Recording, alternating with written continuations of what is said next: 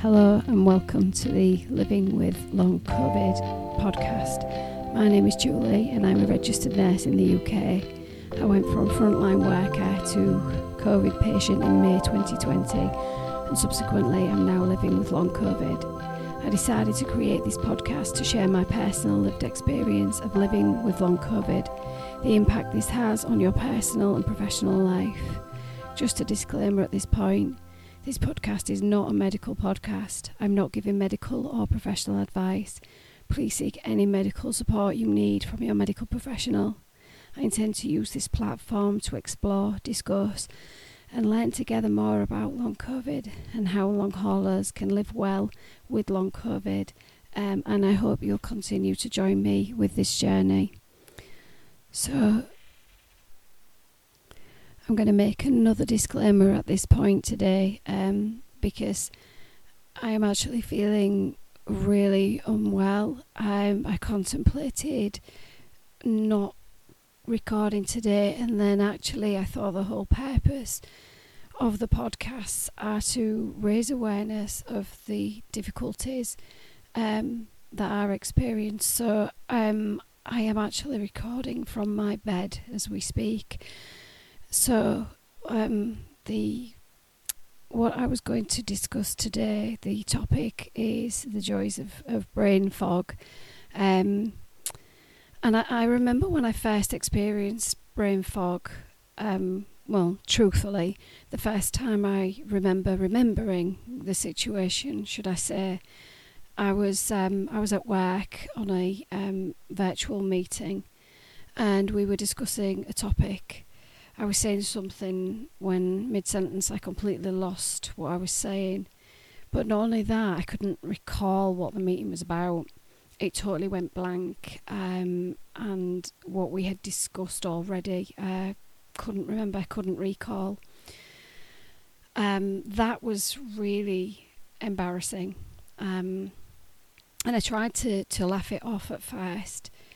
Uh, luckily, prior to the to the meeting, getting into full swing, I had I had explained to my colleagues that I have long COVID, so they were understanding. Um, and I have always done this. To be honest, I do tend to let people know that I do have long COVID. Um, more so um, they understand, but also that I can actually cope with the situation because then if I do forget something, a word, or the full conversation, um, or I'm actually becoming really tired and seem disengaged, that they, they will hopefully have an understanding that that's not the case. It's actually the, the condition um, and the the situation I find myself in um, at times. So the the the the, the brain fog did scare me um, and it, it didn't stop at that point, obviously, and continues on to this day. Um, so, you know, I, I, I kind of I went in, went forward, um, thinking that you know how bad is this really? Because as I said earlier on, you know, this is one of the times that I would remember remembering the situation um, and the brain fog and how I'd felt. I did actually have friends and family that um, would, you know, tell me that you know, oh, you know, we spoke about so and so, didn't we? Um, do you remember when we talked about that? And I actually had no knowledge of the conversation completely. Like it was gone totally like I'd not seen them or spoken to them, never mind understanding the content of the conversation. Um, and I didn't always say that. I just would go yes and nod, and you know, because I felt embarrassed um, and probably a little bit, well, not a little bit, I scared that something was going really, really wrong, and I wouldn't be able to do anything ab- about it. So it was just like huge parts of my life were black holes. So obviously, as I always state at the beginning of the podcast, I am a nurse um, and I have worked many years um, in medical elderly care. And I've worked with many people that have um, dementia, from early onset to advanced. So, having that experience and seeing what those people experience themselves um, and what that means to them um, was kind of relatable to what was going on with me with the brain fog. So, that kind of exacerbated my fear. And I started to worry that it might actually be the early onset of dementia and not to do with the long COVID. Um, you know, obviously with dementia, it's not unusual for people to forget things in, in the early onset of dementia. And a big part of that is because we can all forget things, but a big part of the early onset of, of forgetting things with dementia is actually that the person doesn't and can't recall. So it's more, it's the recall ability than it is forgetting something. Because as I said, we've all walked into a room and thought, oh, what did I come in here for? And had to go back out and seconds, minutes later, oh, it was that, so off we'll go back and collect whatever it was um, that we was we was looking for. So you know, it's it's challenging, and I found myself forgetting names of people that I've known for years, and truthfully, I can still do this. So, for anyone listening that does know me, if I, if I ever forget your name, then I, apologise now.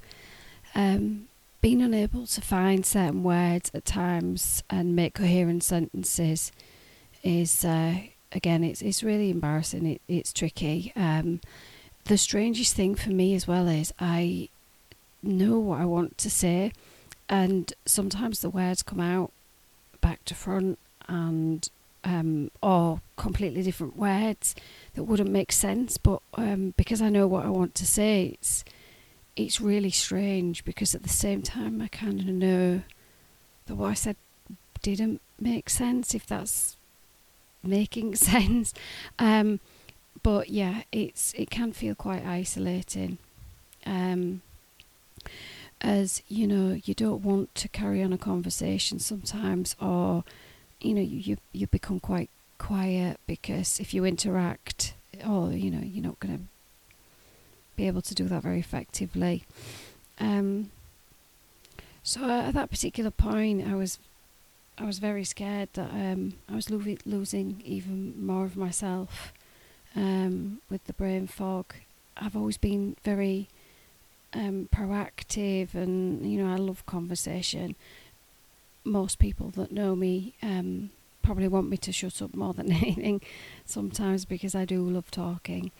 Um, so you know, don't get me wrong. There has been times where it it does make me laugh. Um, you know, with all of the things that happen when the wrong words come out or in the wrong order it can it can sometimes be be funny. Um, I can see uh, that funny side of it, you know. Um, you know, silly things like when you you know I have actually tried brushing my teeth with a cotton bud once because my brain didn't associate my toothbrush with my teeth at that particular point. I have no idea why, and obviously I did realise that you're not going to get a good brush with a with a cotton bud. Um, very strange, but you know. So um, there is a bonus as well because I can watch a full TV series um, on you know Netflix more than once because I don't remember most of the program. Sometimes I can't remember watching something at all. So you know I don't. I'm making light of that, but I don't want to play it down because brain fog is a difficult taskmaster, um, and we do need to have discussions about that with long COVID and how it, it does affect people, uh, the ongoing symptoms that not only you know impact on the physical um, and personal health, but impact on daily tasks. So it is affecting jobs, friendships, families, and relationships.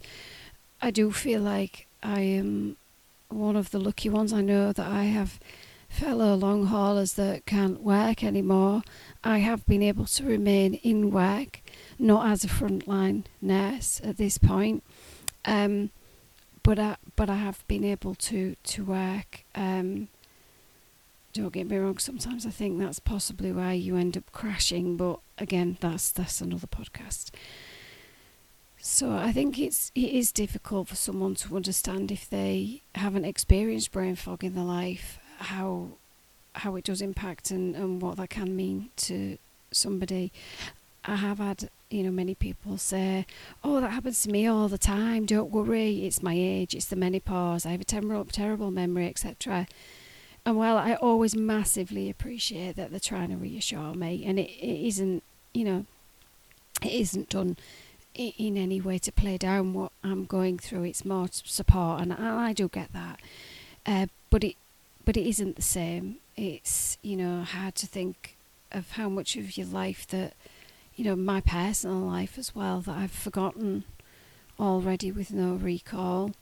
Um, and you, you know, memories are memories. You don't have the opportunity to have them again, do you? If you've lost them. So anyway, I'm I'm trying to keep uh, a positive vibe on these uh, podcasts as well. Uh, as you know, um, that that is a little bit of a struggle today, but so it's not perfect, and it may not help everyone. But um, I decided that I did need to take action with my brain fog, or at least make some adaptations to try and improve things. So what I initially did was downloaded some brain training apps, um, and I started just doing five, ten minutes a day because it completely wiped me out. Using your brain in that capacity when you're having really severe brain fog is very, very difficult. So, um, but over time, I, I, did build up longer periods. Um, and I also started just writing myself post-it notes and lists and jotting things down in books so that if I did forget something, I could try to remember at least, or it would be a prompt um, or a reminder, shall we say. So I still, obviously, to this day, have brain fog. Um, it is one of my my hardest symptoms, really. Um, but I do have ways of, of trying to manage it, and I'll say that sometimes because sometimes you just have to admit defeat, defeat even, um, and take some time out. And you know, I had to, I had to do that.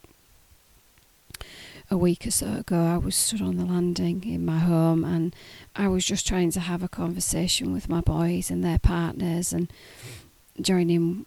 You know, I think it was just a bit of a light-hearted conversation um, but I couldn't string the sentence together. My words weren't coming out. So I knew what I wanted to say to them and how I wanted to join in, but it, it couldn't happen. And, you know, uh, so it, was one of those situations where I just had to kind of think, fine, I, you know, that that's it for me for today. I'm going to need to just go into my bedroom and just be still, be quiet a bit, let my brain reset if you like, have some time to, to relax. So today is also one of those days. Um, I'll admit I'm reading a lot of what I wrote down for this podcast um, because my recall is not great today. So I feel frustrated.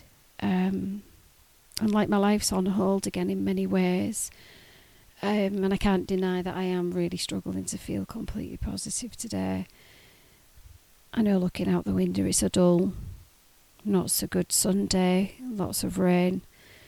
Um, but I, and I know you could sort of think, well, why are you choosing to, to still record today? But this is the purpose of the podcast: is to give a a true reflection of what living with long COVID is, um, what that journey entails, so at this point, I am going to, to wrap things up because um, I'm I'm starting to, to really struggle now. So, as always, you know, please feel free to to contact me um, on Instagram, Julie Taylor nine five nine five. I've also set up a page on Facebook too. Um, health and well, it says for some reason it wouldn't let me write well-being, um, and that is obviously, of course, on living with long COVID. on the next episode, I'm going to take a little bit of a look into the invisible symptoms of long COVID um, and how this can impact on others understanding how the individual is affected. This has actually come back, uh, come off the um, a contact somebody made with me um, in regard to how I look. I'll discuss it more on the next podcast, but it really made me think about how that does affect people's opinions and understanding of what long COVID is. So that's for the next time. As always, please do take care, and I will see you soon. Thanks for listening. Bye bye.